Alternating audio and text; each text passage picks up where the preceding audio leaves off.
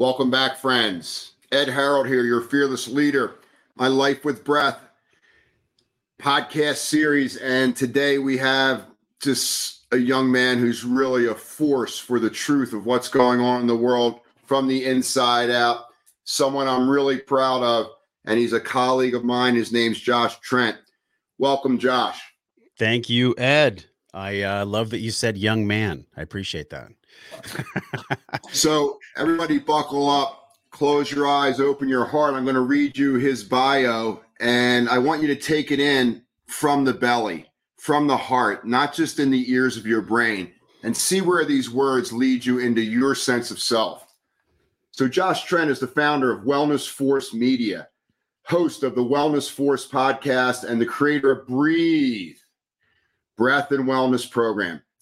Josh has spent the last 19, we're going to round this off to 20 years because he's really good at it as a trainer, researcher, and facilitator, discovering the physical and emotional intelligence for humans to thrive in our modern world.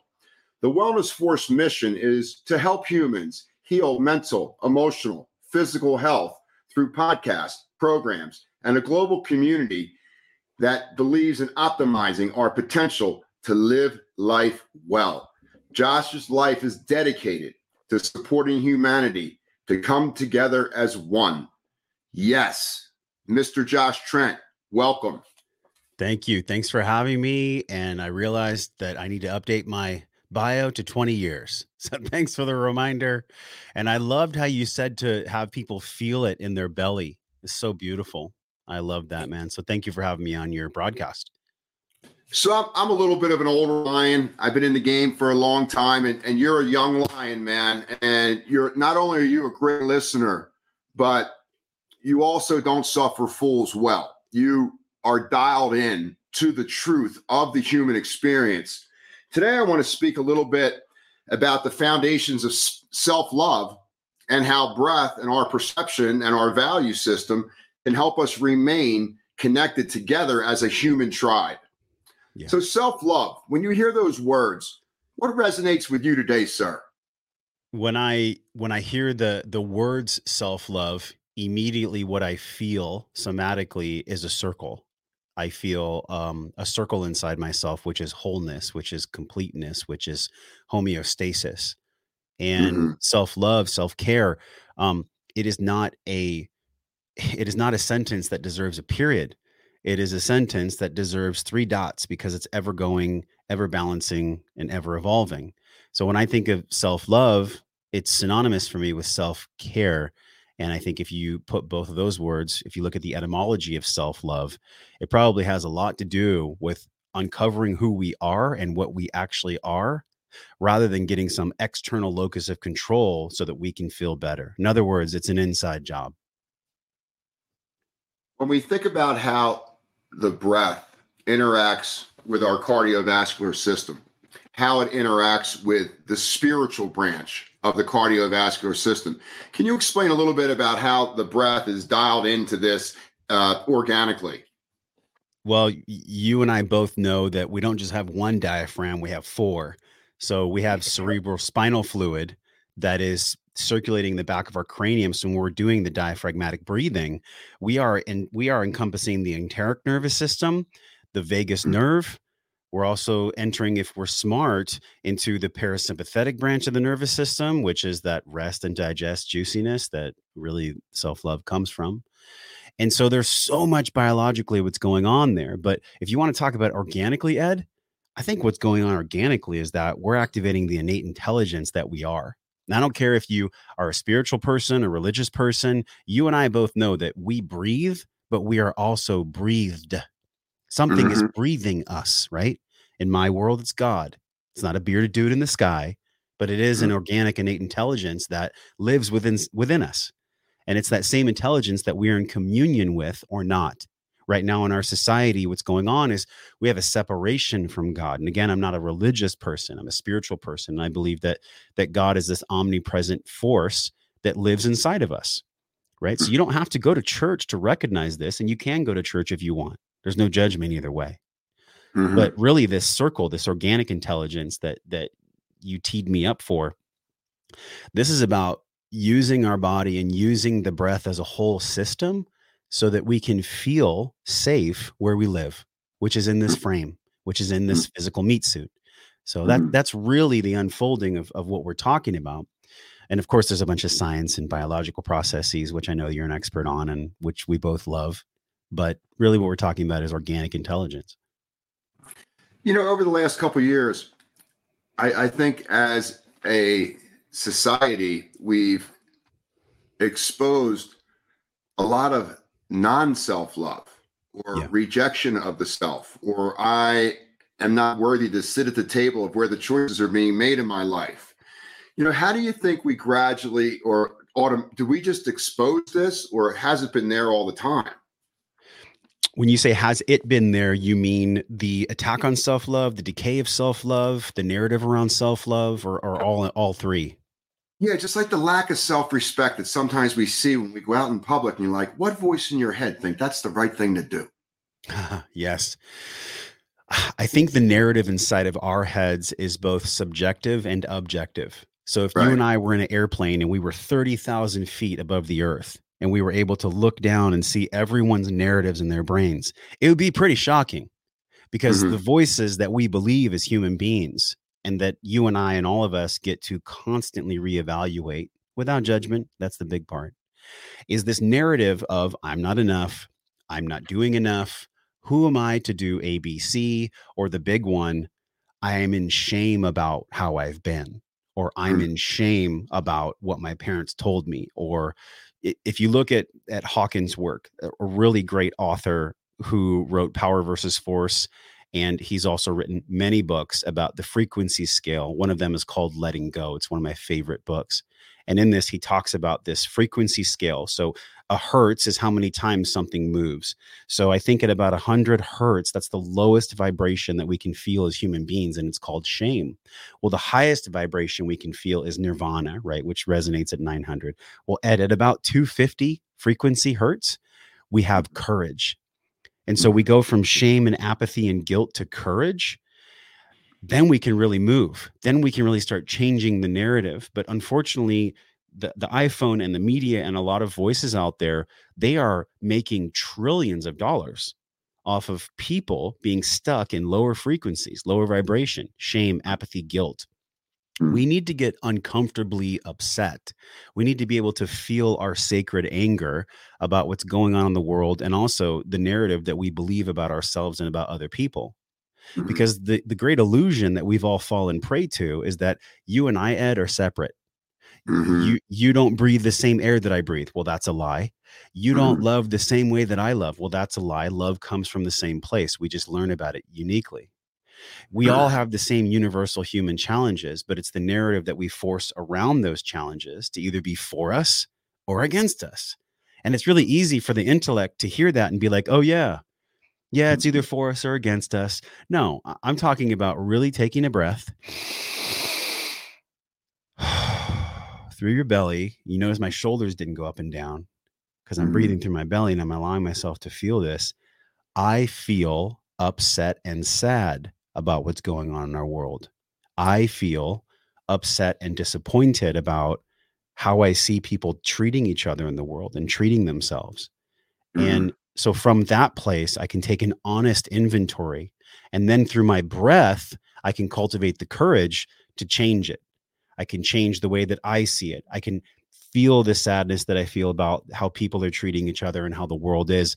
And then from that place of honesty, where I'm truthful about my sadness, then I can use my breath to cultivate the courage, to cultivate the strength to do something about it, to do something different in the world mm. for myself and the narrative that I have. That's so well said. There's so much to unpack right there, but that's really the foundation of where we are right now, looking down, you know, in this imaginary drone into our minds in this lower frequency when I first began to investigate myself years ago and all the cracks in my armor and the the lies I used to tell myself about the world and myself and I began to notice that there was an inauthentic version of myself, my lower self, my shadow, which is basically driving my choices. And then I had my true self, that that loved me no matter how I showed up in the present moment without judgment. This light, and I began to see that this light of this self love and true self was actually creating this really small shadow in my mind. But I thought the shadow was a huge monster and larger than my light. and then I, and then I began to focus on my breath and I began to take these huge boulders of the shadow and break them down into smaller rocks and then pebbles and then bite-sized pieces and then I went aha that's why I thought that way or that's why I perceived that way. And I think folks are stuck in that lower self. They're comfortable in that. And they're re- they're forgetting that this self-love this light is actually just creating the shadow for us to learn and grow. I there's so much to share there. What I love the most is behind you there's these huge beams of light that are coming in from your window and as you were mm. speaking about the light you were almost holding the light in your hands. That was really mm. radical. So for everyone watching like that was pretty cool. Like you didn't plan that that just happened. So that's a that I look for evidence ed i look for evidence uh, um, for for things to to show me that i'm on the right path to show me that i'm supported to show me that i'm in the right place. You could call it a positive lens. You could call it positive thinking. Personally i don't think positive thinking is the only tool in our toolbox. There's many more. But really what you're talking about with the shadow is this. We all have it. And your mm-hmm. courage as a leader and all of our courage as leaders in this world to take a breath or six and turn to the shadow and take an honest emotional inventory about what's in there, that's the degree that we're living truthful in life. That's the degree that we feel peace in our hearts, that we feel peace in our body. And my path has always been about garnering this wisdom. You know, I'm 41. I'm like, I feel like I'm just getting started now. I'm it's just like everything I knew in my 20s has been washed away like a sandcastle at the beach. Uh, right. Everything in my 30s, I'm like, okay, well, it's I'm starting to understand who I am. I'm starting to unpack my shadows. But it wasn't really until I became a father that I really saw God and I really understood what forgiveness was, what responsibility was, what honesty was. It's been profound. So the shadow that you speak of, it's within all of us. And I think to the degree we're in communion with that shadow, because the shadow doesn't want to get its ass kicked. We're not here to demonize the shadow or to or to push the shadow away. It's our relationship with the shadow to, to ever evolve that, that makes the most difference. Oh, that is so well said. So well said. You know, when we think about breathing, and let's start with slow motion nostril diaphragmatic breathing and, and, and the effect it has on our hormones and our genes in our body. And then we speak about how slows the brainwave patterns down where we go from these beta waves that were in our nine to five mind and then we slow down into this alpha state which is a little slower more creative. You can think outside the box but right below that we have this magical theta state. And like your young child is in this theta state all the time and it's a state of maximum learning of the environment that you're in. Adaptability learning storing in the subconscious growing when we're dealing with uh, the shadowy self, the, the part where there's resistance to being in our heart, when we can use some of the breathing to get folks into that theta brainwave pattern where they're not fully awake, they're not fully asleep as adults, we can do amazing rewiring of the subconscious every time we dive in to that theta state. Has that been uh, kind of your experience? It's definitely my experience. You know what I've been experimenting with now with the program and our students is I've been using binaural beats and isochronic tones. And Good. I've, I've combined Good. that with uh, a two second inhale and a four second exhale, just a continuous conscious connected breath. And of course, I don't have an EEG or a PET scan, so I don't know technically if I'm in that theta. But I'll tell you, it, it feels in my body. So I experience somatically the same kind of release that I would get from a long catharsis journey, you know, like a Wim Hof or a Stan Grof method. And it only takes about 30 minutes. Obviously, there's points where we're just doing breath hold retentions and the music is playing. But a lot of what I've been learning about breath and also sound is that they're brother and sister. So right. when I'm when I'm using audio or even when I'm using smell, Ed, you know, mm-hmm. I, I, have uh, we have the five senses and so the more of those five senses that we can basically turn on with the intention of course to be at peace to learn to be humble to to understand the shadow then i think the the bigger learning or the shorter learning curve we're going to have the, the bigger uh, wisdom we're going to have. So that's that's been my experience for sure.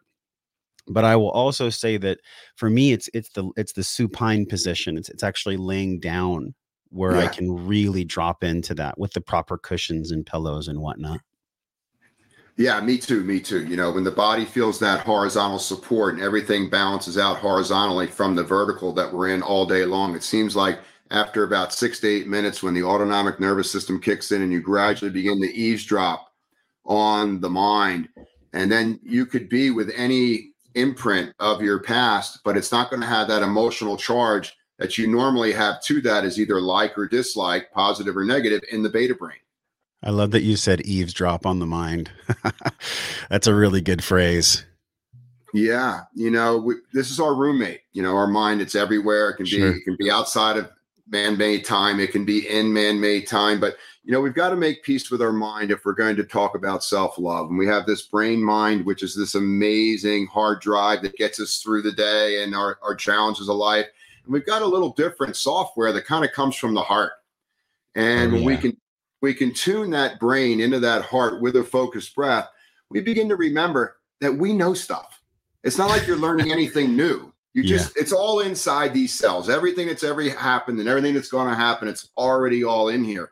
And when we are absent of self love, you'll notice you're probably not present and you're in the brain.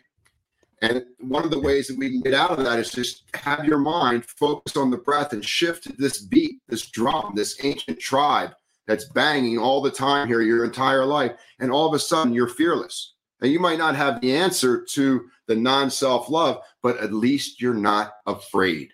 Yes, you're moving forward even in in spite or in the face of fear. And yeah. and I know I'm going to say a few things that maybe people have heard, you know, fear, false evidence appearing real. I, right. I get it. Or forget everything and run. All that is is just a really cool way. It's a really cool way of saying, "Hey, we're not at peace." or mm-hmm. hey something needs attention that that's really what fear is I. I don't think fear is a bad thing i really right. i don't i think that there's rational fear like hey i'm next to a cliff and i might fall that that's that's our innate intelligence telling us to not jump off the cliff or jump right. out of an airplane and then there's there's irrational fear which is like me talking to you and me feeling i used to when i very first started podcasting 2015 i would feel a lot of fear before i would go on a video and when I started to explore my shadow, what I found in there was that I was actually out of alignment with nature. And, and mm-hmm. I'll share with you exactly what I mean. When Great. you said you can put your hand on your chest because your heart knows, what you're talking about is a lot of things, but really it's mirror neurons. So mm-hmm. there's the same neuron structure in our brain that there is in our heart. And so the heart actually knows much further before the brain knows. And, mm-hmm. and science has proven this more and more. And, and right. Yeah. You can look at some of the work of Daniel Laporte or even David Wolfe. We've had him on the show. Like the heart has a really powerful intelligence. So for me personally, I was out of alignment with nature. I was trying to masquerade and present myself when I first started my journey as having wisdom. Now, I might have had a little wisdom, but I was pretending that I had more than I had. And so now I can just be in alignment and I don't have any fear talking to you. I actually am excited about it. I'm like, hey, what's possible? you know what can we create today what can i learn from ed what can people learn from us but it's because i'm in alignment with who i am and that honestly ed just takes time and it takes courage and it takes looking behind the veil it just takes some breath it takes right. some time it takes some breath it's this middle way that we always have read about and heard about but i think in order for you and i to learn the middle way we have to swing on each side pretty drastically don't we we we have yeah. go hard and then real soft and then real hard and then and eventually we calibrate ourselves mm. to find the middle and and i think when we go hard and when we go soft and we go side to side really what that's doing is it's chaos seeking order it's it's you and mm-hmm. i and mm. Me personally finding my um my misalignment. You know what am i not being honest with myself about? What from childhood has not been healed? What mm-hmm. did i get from my dad and my mom that love them did they did the best they could and i'm sure i'll make mistakes with my son. But there's con- there's a conscious path that you and i and that all of us are on about you know you you have this thing where you say go be great which i love. So if Thank we're you. to go be great, then we have to embody, we have to be, we have to be aligned in order for us to be great. And if we're not aligned, if we're not honest with ourselves about what's still hurting us, what's still eating away at us, what's still causing us uh, Mhm. resentment, what we're not forgiving someone else about, it's impossible to be great if you haven't forgiven yourself and others. You can't Right. do it. It's just not possible. And the breath helps us take that inventory. Uh, that's well said. You know, it's not go do great. It's go be great. Be, Human embody it. You got to embody be, the greatness. embody it. yes. You know, in, how do we how do we embody some of these uh like I mean, I'm I'm a flawed human being. I'm not perfect. There's still a lot of work for me to do. The rabbit hole is, you know, it goes thousands of miles deep, and I'm up for the ride. You know, but when, when I'm grounded, when I notice there's anxiety, when I notice there's fear, there's a little voice in my head that says, "Pay attention. You're going to learn something." It's not like, "Oh my God, I got to take a standing eight count." Mike Tyson's making a comeback. It's like, "Oh my God, here's an opportunity today to shift something that is not in alignment with who I really am." Yeah. I think about you just made me re- remember when I was a kid, I used to play Mike Tyson's Punch Out, you know, like the video game. Uh-huh. And and we are, this is the one thing I'll say, if we can all take a big belly breath and just feel into this, like we are in a big video game. We Mhm. are our hands are on the controller. Mhm. I don't control your life. You don't control mine. I control my life. You control yours. When we take that video game controller and we Right. put it in our parents' hands, or we put it in our spouse's hands, or we Mhm. put it in our boss's hands, or we take the controller and we put it in someone else's hands, we're not playing the game anymore. And then, Mhm. of course, we're going to be upset because we're angry with the results because we're Mm. not actually playing the game. So it's time for us to learn how to breathe, grab Mhm. the controller, pull it Mhm. in, play the game from a humble place because control is an illusion. You might hold the controller, but you ain't in control, right? Nature, God, higher intelligence, great spirit is in control. So that's really where we need to return to. And I think what keeps us away from that, Ed, is um, really upper cross syndrome and breathing from our scalenes and breathing from our upper chest. I can't tell you how many people I've worked with, and I know you've felt this probably in your practice and in your coaching for a long time, is that we are in an epidemic of reverse breathers Right. where when people take a deep inhale through their nose, their belly goes in. I'm like, hold on, Right. Lay on the floor. Let's put a weight on your pillow. Let's have you breathe in and push that pillow to the ceiling. Like people need to be trained to breathe properly because, you know, with all love and with all respect, because of what we've been through in the past couple years and because of what honestly most people have learned from their parents, we're all taught not to breathe. We're all Mhm. taught to like mash our feelings down and take little sips of air Right. right? So we need to slow down. We need to learn how to breathe through our belly again, and we need to learn how to to be honest with ourselves and with others. So well said. So, you know, we're human beings, and human beings are master feelers. Human doers can be master thinkers. And how do we kind of combine the beer and the doer in these challenging times so that we can remain authentic and begin to grow outside of the debris field that we're all carrying from the last two years of, let's just call it misrepresentation of the truth? wow, you ask that's a bomb drop question. Yeah, I might- we're I there might now, take- buddy. We're 24 minutes in. We're launching. Uh, it's a carpet bomb. I might take a little time to unpack this. So so the first Take layer, the first layer of what you're speaking about is how do we connect the head to the heart? How do we connect the being and the doing? Right. And Mhm. so the chasm, what what what makes the chasm wider Mhm. between knowing and doing or head to heart or Mhm. being and doing is really our awareness of self. And I Mhm. know many of us have probably heard this, but slow down, take a breath. This is real for me. This is real for all of us. And that is to the degree that I know myself, I know my triggers, I know my sadness, I know my joy, I know what lights me up. I, Mhm. I know what what I'm still healing from. right? Because there's a myriad of things that need to be looked at when we look at the human, right? And they all deserve love and attention. So that chasm between head and heart, knowing and doing, uh, being and doing, mm-hmm. is really the self awareness, right? It's written on the temple at the Apollo, uh, know thyself. And mm-hmm. it's written there for a reason mm. because mm-hmm. Our society and our phones and, and really the construct of this matrix that we're inside of, it is designed to make you not know yourself. Mm-hmm. Because when you don't know yourself, you're more easily monetized.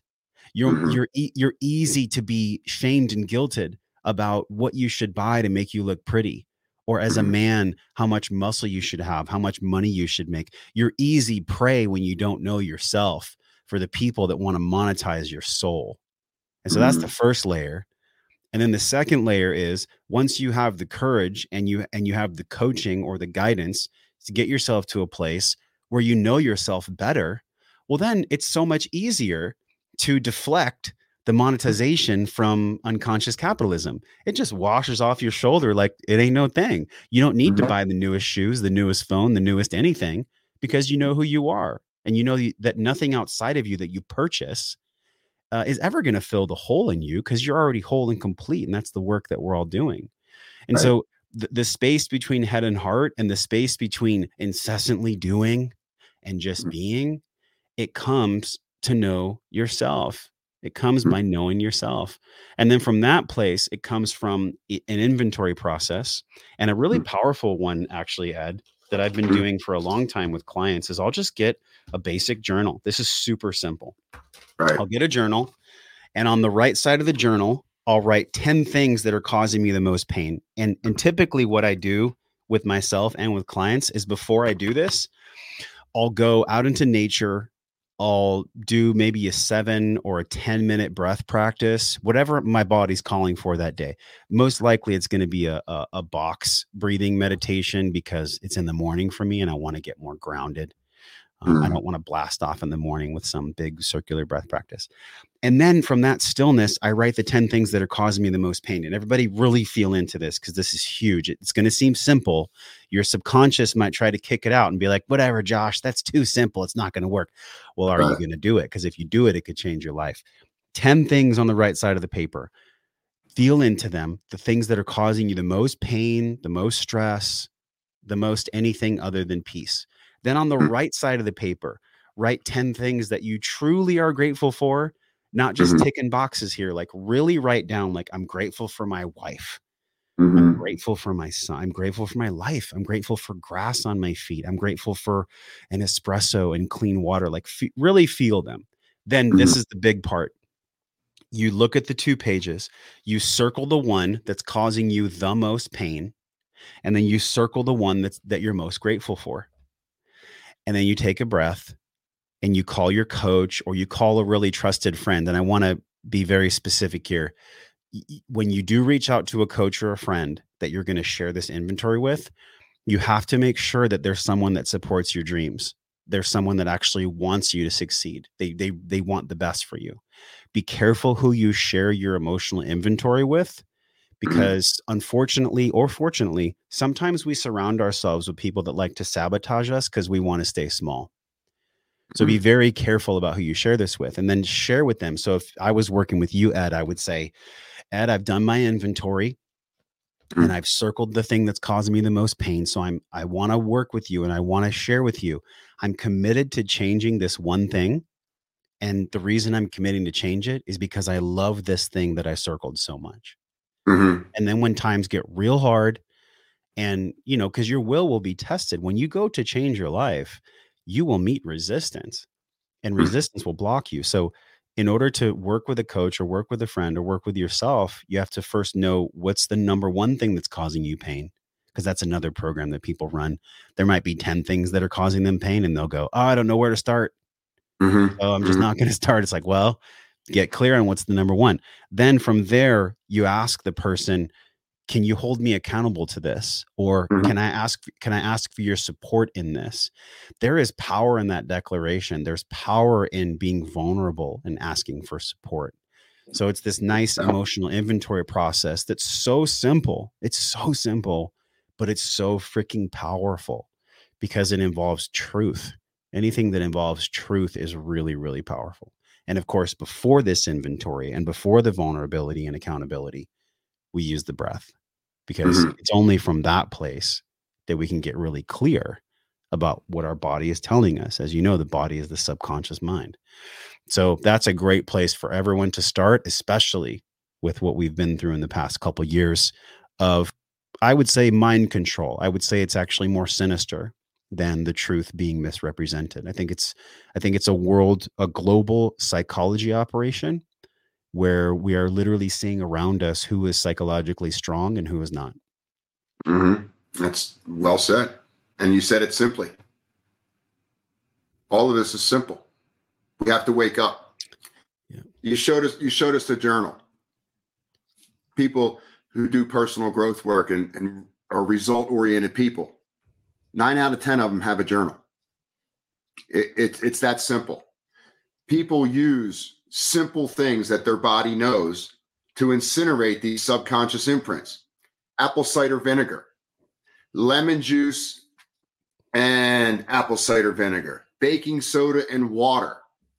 All of these things help remove the inflammatory markers where we're holding these subconscious imprints from the past that have no bearing on the amazing opportunity you have in this moment today to remember who we are. Simple Amen. things. Amen. Simple. Simple, but are we doing it? And this is where this is the I want to get really clear with everyone here. Sometimes it's so easy to kick out things that are simple because we want to stay stuck on a subconscious level and this isn't conscious this isn't something where where i or we can even be aware of it mm-hmm the ego is its number one job is to protect itself from shame, from ridicule, from embarrassment, and from danger. Mm-hmm. And all those things that I just mentioned, I just almost laugh saying them because n- none of them are really true. But in the moment, they they seem like they can be true. So we we tend to, if we're not in a breath practice, if we're not in emotional inventory practice, we tend to believe the lies that our ego has imprinted in the subconscious mind. And the lies might have a voice and they might say something like, What Josh is saying about that journal stuff, we've already done that. It won't right. work. It's too simple. Mm-hmm. I don't know. What's that going to do? 10 things, 10 things. I'm not going to call my, fr- I don't have any friends that, and the next thing you know, you can list 50 things, 50 reasons why this mm-hmm. won't work. 50 reasons or more. If you could apply the same energy and bandwidth to why something would work and to really th- this is the big part have a lens of curiosity that's fueled by courage. Mm-hmm. your life can be i mean it makes me emotional just thinking about like your life can change. But you have to be willing to lean into the blade to put your feet into the fire. And it, and if you're not willing right now that's okay. I'm not here to shame you and no one is. But be honest that if you're not willing to lean into it, nothing's going to change. And it's going to be Groundhog Day. You can be Bill Murray tomorrow morning, right? Waking up, Groundhog Day. It's going to be the same thing. So I'm not exactly sure where I was going there, but I felt emotionally it was necessary to be said that we we have to be willing to see things, even though they're simple, doesn't mean they're easy. Yeah, you know, you can't outrun your mind you know, there comes that certain point in your life where you have to just stop and turn back to the intruder and say, you know, what do you want from me? You know, what are you if you're not me? here to help. I have tools to get you out. You can stay, but you got to be quiet. You know, you have to kind of reverse engineer the trigger and pull the weed before you decide to go forward and plant that new flower. I, I like a clean garden myself. Me too. Me too. you know, it functions you know, you have, you have to pull these weeds. And, you know, any place our mind, our ego mind doesn't want to look, that tells you right there. That's the first place you have to look. That's yeah. the trick. Eh, one, one thing I'll say, and I'm you may have heard this before or not, but it's it's powerful no matter how many times you've heard it. And it's and it's the metaphor of the Joseph Campbell's hero's journey, right? Separation, initiation, and return. But one of the most powerful things he's ever said that just sticks with me, and and I I talk about it every week either on a podcast or with friends. He says, The cave you fear to enter holds the treasure that you seek. Mm-hmm. So just feel into that for a second. There's a cave, you're afraid to enter it because there's something in there that's actually seeking you that that you're seeking each other and and, and i think ed i'm mm-hmm. curious how you feel. I think it's wisdom. I think there's wisdom in the cave. I think that you'll know yourself more by going into the cave. You'll become stronger more confident more loving more vibrant. You'll be you'll actually live your life instead of just surviving by going into the cave. But what blocks us from going into the cave is not wanting to be embarrassed, not mm. wanting to be foolish in, in others' eyes, not wanting to make a mistake. It's like, man, you in order to grow, you have to be willing to fail publicly. Mm-hmm. You have to be willing right. to fail and get your face bloodied and look stupid and say the wrong thing and apologize. Like there is no other way. Right. To live a life without breath and to live a life where you're always right and you're always perceived as having your stuff together that's not living. That that's just surviving. And then we pass that on to our children and not in, not on my watch. So obviously you bring a lot of feminine qualities to your male energy of just having a broader you know wider base of how you're interacting with the moment you know much like you know the feminine awareness bursts new awarenesses new consciousness new perspectives and the male energy is the action of that feminine intuition. And you've mastered this at, at such a young age. And it, it's just so like you're just a oh god it's just so refreshing you know there's people out there like you. And people need to resonate with this. You are not alone. There are people out there like you who who want to challenge the norm that want to push up against constructs that we know are inauthentic and are stealing our free will. So mm. you know i thank you so much for being 41 years old, but having the wisdom of an 82 year old. Wow, that's a huge compliment coming from you because my edge of learning is to be in the understanding and the dance more with my feminine. My default is kind of like close my jaw, work, get it mm. done, mm-hmm. masculine, completion. That's my go to. Mm-hmm. So for me, the big one is actually um, like for this podcast, I prepared. I did three minutes of breath work before I came on. I felt into what I wanted to share. I, I, I, I live with intention, and from that intention, I can do a better balance of masculine and feminine. But mm-hmm. if I mm-hmm. just wildly kind of, you know, stroll in on a mm-hmm. on a mm-hmm. rodeo horse into a situation with like no preparation, well, then that's going to show where my cracks are that's going to show where where I need the most work the most. So I think it's, it's there's so many fractals to this conversation. There's so many layers as to what we're unpacking here.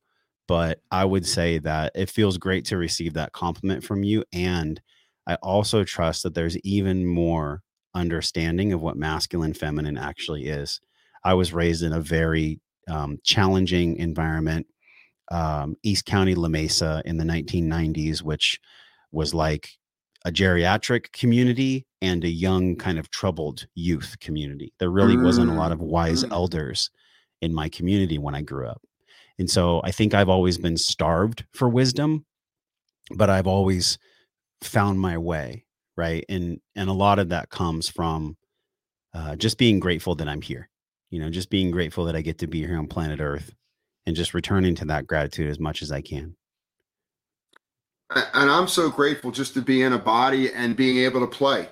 I mean, yeah. you know, life is serious, and you know, but there, we this is a very playful, loving experience. It doesn't have and to I be think, so damn serious, though. We make it serious. and I get it. You know, serious is is a big part. You know, of what we get from our mind and the social modeling that that we picked up. But what we're really great at, what really fills us up as we age, is nourishing that inner child. Oh, that inner child. What is that? Well, you know, that's a deep rabbit hole. Yeah. But like, I'm, I'm the other day I was skiing with a bunch of people I haven't skied with in 30 years, and we're all in our 60s, and everybody is skiing the exact same way they were when they were 25. But somewhere along the line, 40 years of man made time just eviscerated and it, it's gone. And it's just interesting to see the little tricks that, that are in our mind that take us away from just the beauty of being us. Mm. I have experienced that myself where I'll do something as a grown adult and actually it's come a lot through my son where when i play with him i just do silly stupid things i'll throw him up i'll roll on the ground with him i'll make little voices you know i'll just do the i'll do the things that you do when you're a dad. And to someone looking at that they would go oh that's kind of silly. But to me it's it's the most loving form of play. Right. Because when i play with my son who's he's seven months old now when i play with him it's a way for me to actually play with the kid and me. And so mm-hmm. Jung, Carl Jung went very deep into this, right? And, and, he talks about how there's the the anima and the animus, and that's mm-hmm. the masculine and feminine side of both of us. Well, you ever want to see a perfect balance of anima and animus, or masculine and feminine? Go look at an infant. Mm-hmm. Every right. single infant is born with this perfect balance of mm-hmm. masculine and feminine. When they're hungry, they cry. When they mm-hmm. have a dirty diaper, they cry. When they're joyful, they let it rip. It's like mm-hmm. you and your buddies like plowing down a, a black diamond. It's the same thing. it's the same energy that we're all experiencing. But what blocks this energy of the anima, the animus, the masculine, the feminine, it's our self righteousness and it's mm-hmm. our wanting to be perceived as perfect. It's our wanting to be perceived as I'm the greatest. I I'm like like Muhammad Ali, right? Mm-hmm. I'm the greatest. I'm the greatest boxer in the world. The reason that he was so popular and the reason that um, people loved him so much is because he really embodied that that playfulness, and also I think in later on in his life he realized that you know maybe he could have treated people differently and maybe he could have been a little bit different. I mean, he's one of the greatest boxers in the world, right? So why I'm saying this is like we all have that that youthful spirit inside of us. We just have mm. to be careful that we don't become a Muhammad Ali without borders, that we don't become, you know, this narrative of self service where we say, I'm the greatest in the world, I'm the best, no one's as good as me, you're lucky to be in my company. That hubris, that ego, that cockiness, mm. that's when we're out of balance from the play. And being in play like you on the mountain or me with my son or any of us playing there's a purity there. There's a purity there that doesn't need to be seen as the greatest. The only thing we need to do in that moment is just experience the greatest thing in the world, and that is to be in play. I don't think there's any other experience that's more beautiful, that's more godlike than than true, true, true play. Right? Maybe you could put sexual experience right there with that, mm-hmm. but a mm-hmm. true sexual experience should also be play. And mm-hmm. there was a, a long time in my life, and for many men, where um, we're, we just simply don't have the tools as men to respect sexuality, to respect women, and to respect the sacredness that that sex really is. And I think our lack of play and our dogma around sexuality, um, I think there's a lot of cross feedback and cross pollination as to why there's a lot of hurt in the world as well. Yeah, I think we really missed the boat, you know, with the sexuality thing. You know, the way we, it was socially modeled for us. You know, when, when you think about health, mental and physical health, emotional health, when you when you think about healthy sexuality, having a, a good relationship with my with emotional sexual energy, I think that really creates a longevity to the mind frame of self-love. I think you're right. The the, the physical conduit think of it like i wish i had the iphone charger but you know when you plug the iphone charger into the wall if the contacts are dirty the electricity won't flow right and it's it's the same thing with chi with with sexual energy if i'm blocked from mm-hmm. my inner child wounding maybe anger that's not processed or just a jaded view of what sex is Mm-hmm. There was a long time in my life where I thought sex was something that it absolutely was not. right. I can laugh about it now, but like, you know, I had a deep, deep struggle with pornography where it mm-hmm. just ruled my life for, mm-hmm. for over 20 years.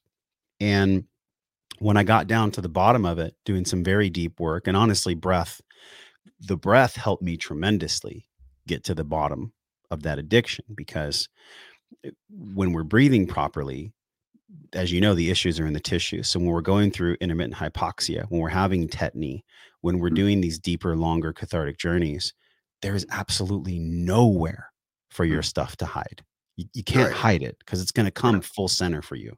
Right. And so what I started to realize was my addiction with pornography and the way that I viewed sex was actually not much to do with sex. It was actually just in an uneducated mind because I had mm. learned it from my dad. You know, he when I was young, he would put like a Playboy on the table and that was it. There was no there was no conversations about like, hey, this is healthy sexuality and this is this is how you relate to a woman.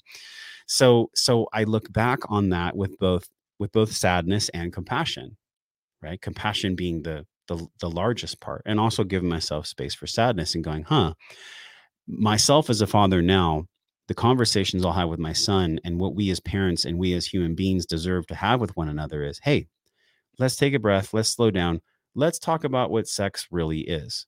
It's a sacred union where all life comes from, and it deserves to be shared with people that you love. And that's really what sex is this 24 7, 365 complete assault on our limbic brain from pornography on the phone. Mm. We're in a giant uh, guinea pig experiment we're literally an experiment where for the past 20 years or so i think internet porn has existed we're just now seeing the fallout with mm-hmm. teenage right. boys and girls from mm-hmm. from the absolute abuse of this pornography and i'm not here to say that all pornography is bad i think that some erotic art can be very healthy if it's done with right intention right. so i'm not here to demonize it but i am going to say that if you serve your child donuts every single meal, who is to blame for them being overweight? If you give a child access to pornography and don't ever monitor their phone, who is to blame for their jaded view on sexuality and sexual health? So it's a very deep question, Ed. I mean, you ask you ask very deep questions. I think to, to round it out, when it comes to sexuality and health, we need to be honest about what things truly are. And then from that place, have a conversation with the people that we care about and just keep circulating that conversation and, and then eventually the truth will will bubble up ah that's so well said again just beautiful gems of light you know when we think about ourselves we don't really think of ourselves as we started with one cell and it replicated itself a trillion times and these genes they're being turned on and off all the time by by how we're breathing and there's kind of a collective intellect of the entire species, our level of self awareness, or the physiology, the spirituality, the psychology. But at the end of the day, what I see happening is there's a battle going on for our attention within our waking hours that's either draining our energy, leaving us sick and tired, where we're making decisions from the lower brain, the shadowy self, or it's stimulating something greater than ourselves, deeper inside ourselves, that allows us to be a moral person filled with humility and gratitude. Just happy to have a uniform on, and I'm going to be the force for good and positive in this moment. Can you explain a little bit about how this, the powers that be that we can't see, are affecting our energy levels either in a positive or negative light, either bringing us towards self love or self hate. I really resonate with the way you think and and the way you ask questions. This is great. The number one thing that you're talking about is what is going on around us that is affecting us both uh, subjectively and objectively, or collective society, and then me as a person. Mm-hmm. because we mm-hmm. have to talk about them both, right? They're they're not actually separate. They might seem separate to the logical mind or mm-hmm. or to the scientific mind, but they're not. So when I'm we've all heard that, you know, you are the the sum of the five people you hang out with, which is 100% true by the way. It's another platitude j- just like the journal. It's another platitude that people like to just gloss over. Oh, I know what Ed is saying. I know what Josh is saying. Yeah, my closest five friends, they, yeah, three or four of them don't really have my dreams in mind. And we just get drunk all the time. We really don't really want to do anything, but, but they're fun to be around. And then we create stories. we create stories as to why the five people that are closest to us are still great people, even though they're not. Mm-hmm. So that has everything to do with what you're talking about. Because when we surround ourselves with people that that don't have the the greatest vision for us, that are actually atrophying us, that are they're decaying us in our growth, then we start to see a lens of our collective through the jadedness of the five people we hang out with. So that's step one identify who you're hanging out with. And then step two is actually to see what's going on with the narrative. And the narrative is this your immune system is not safe. You need to buy our pharmaceutical drug that's experimental and put it in your body. Your immune system is not safe. Breath isn't going to save you. Your health isn't going to save you. You need to make sure that you talk to your doctor about every single thing that you do, whether it's exercise or having sex or, or sitting at your desk. You need to make sure that you talk. I mean, how many times have we heard this, Ed? Talk mm-hmm. to your doctor if you think ABC is, is right for you. I mean, mm-hmm. it is atrocious. It is a criminal act that we allow pharmaceutical drugs to be advertised on television. Europe doesn't do it. You know mm-hmm. why? Because the pharmaceutical interests in Europe aren't as strong as they are in America. It is, mm-hmm. it is a crime that we allow children to access pornography on a phone. But you know what? It's a billion, billion multi-billion dollar industry. A lot of these things are driven by finance. So it's time for us to all take some breaths and prepare ourselves for the gremlin that's behind the curtain. And if you ever seen The Wizard of Oz, it's one of the most potent movies for anyone to ever watch because it is exactly the question that you're asking. What happened with Dor- when Dorothy and her crew went to go see the wizard? Who was the voice behind the curtain? It was some little guy who was afraid himself, shouting orders into a megaphone, making everyone scared. But yet he himself, Oz himself, was afraid. He was afraid of himself, his own beingness. So, how is that a perfect metaphor for what is going on right now on planet Earth? We are all summoning the courage, Ed, to peel mm. back the curtain and look at the the self or the Oz that is inside of us singularly and mm. collectively. And what's mm-hmm. going to be wild is when enough of us, and I think we're getting there. I we mean, are. you and I are on the team.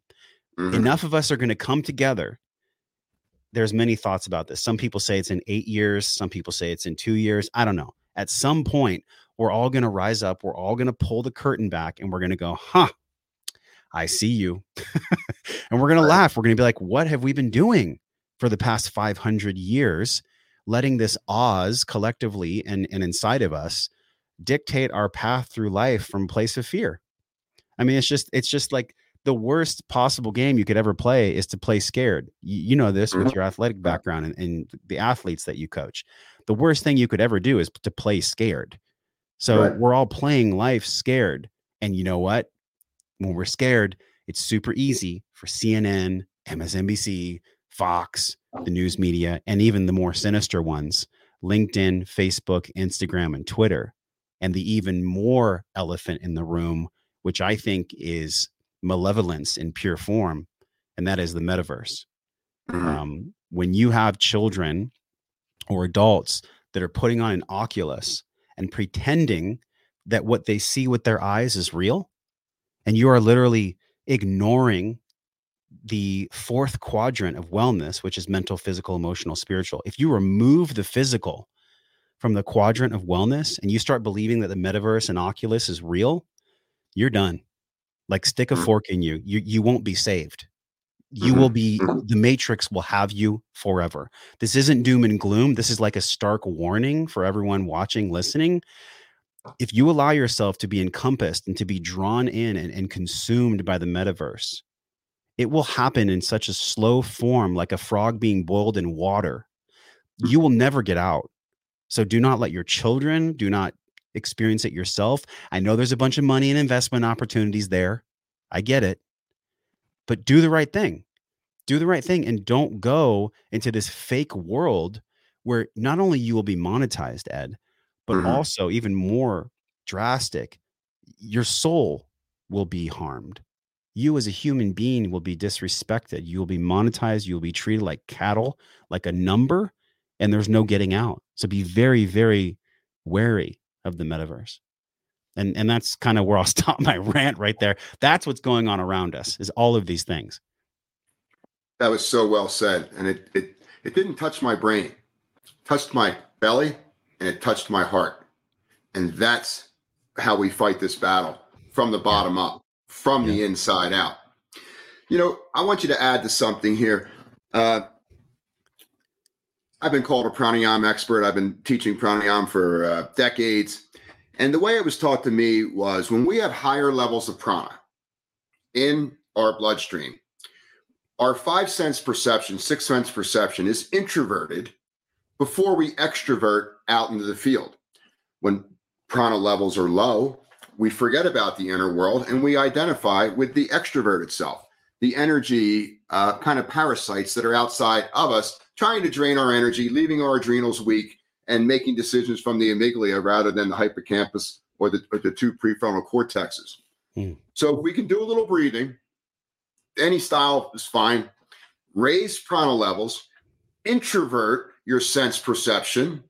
In other words, imagine there's eyes inside, ears inside, a nose inside, a mouth inside, a somatic feeling inside. Before you extrovert out into your environment, I think you've created kind of a filtration system where your spider sense can turn on and you can self correct on the fly, or you can pull back from that old trigger, or you can continue with what's working for you. What are some tools that, that you think can help folks go from here, leave this podcast, and grow from the inside out? Remember their greatness. Think and feel from your heart. Put the head in the back seat. Relax with the steering wheel. Don't hold it like this. I love that pre-frame so much about the increase in prana and the decrease in prana. And you know what it brings up for me is everyone's got a way of describing things. Mm-hmm. And I like words. I like etymology. I like to communicate. It's enjoyable. Yet I know that I'm just doing the best I can to try to intellectualize and verbalize a lot of concepts and a lot of things that I simply don't know squat about. Mm-hmm. I don't actually know how electricity works. I don't know why God breathes us. I don't really know how the universe works, and I don't mm-hmm. understand astrology.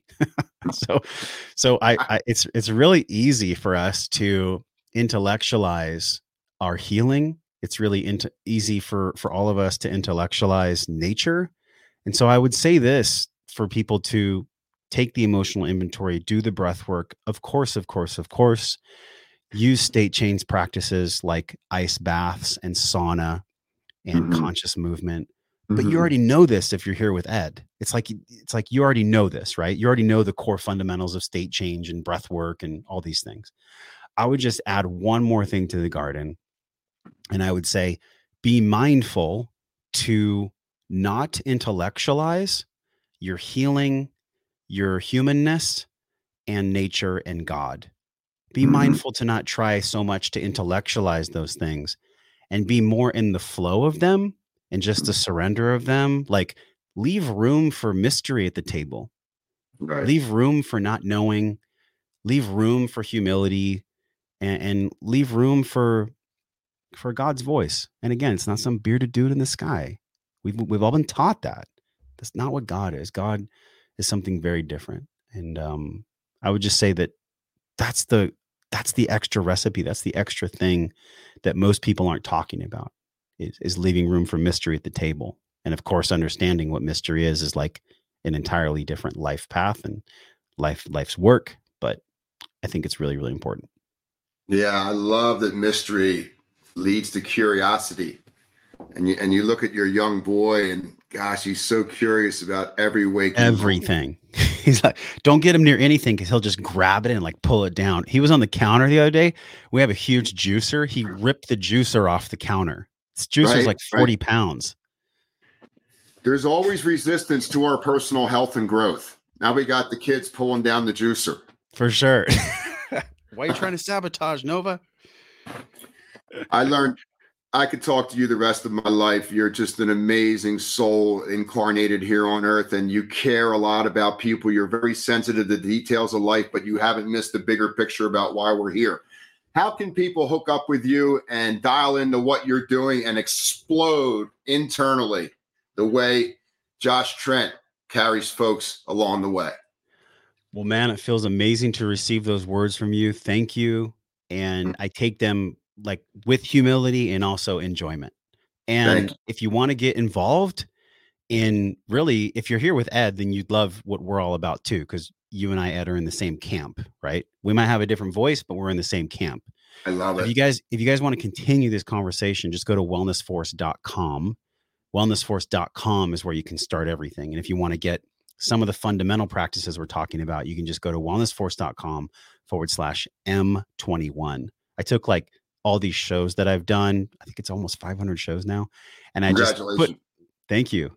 And I just put six things that are backed by science, six practices into this guide. It's a great guide to start. It's complimentary. Even if you're working with Ed, if you're working with a coach, these are great practices to to integrate. So it's wellnessforce.com forward slash M21. Are you leading any live programs down in Texas? Not in person right now. I do have men's, I do have a men's work group that comes to the home and we do breath work and sauna and ice.